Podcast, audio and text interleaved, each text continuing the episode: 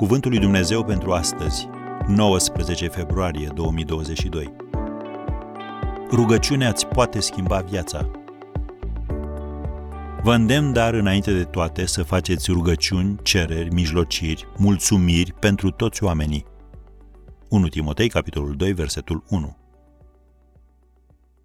Rugăciunea înseamnă comunicare cu Dumnezeu. Iar comunicarea poate fi prin vorbe sau prin tăcere.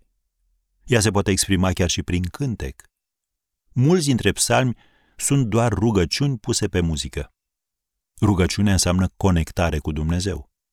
Așa că, fie că îți mărturisești un păcat, îi lauzi numele, îi mulțumești, mijlocești pentru un prieten sau îi cer ceva, rugăciunile tale trebuie să-L aibă în centru pe Dumnezeu și nu propria persoană.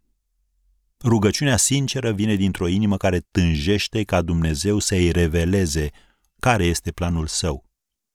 Așa că trebuie să aloci timp suficient ca să asculți și să aștepți înaintea Tatălui tău ceresc.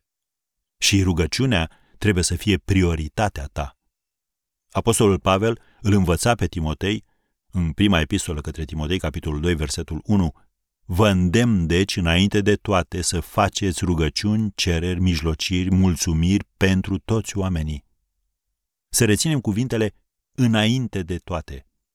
Înainte să cobori din pat, înainte să mergi la duș, înainte să mergi la serviciu, înainte de prima ta întâlnire, roagă-te, roagă-te, roagă-te. În fiecare după amiază la ora 3, Petru și Ioan se duceau la templu să se roage. În mijlocul zilei, ei își întrerupeau programul pentru a se întâlni cu un singur scop, rugăciune. Așadar, când ziua este în desfășurare în propriul ei ritm, în propria sa direcție, întrerupe-o cu rugăciune. Când ziua ta se îndreaptă spre o criză, oprește-te în mod deliberat ca să te rogi. Când dimineața ți se duce cu treburi, oprește-te câteva clipe în singurătate pentru a căuta fața lui Dumnezeu și pentru a-i cere învățătură. Când dispoziția și comportamentul tău se sizesc că încep să se acrească, fă o pauză pentru o schimbare de atitudine prin rugăciune. Nu aștepta, roagă-te imediat.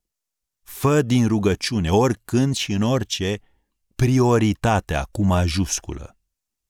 Și dacă faci asta, vei descoperi că rugăciunea îți va schimba viața. În bine.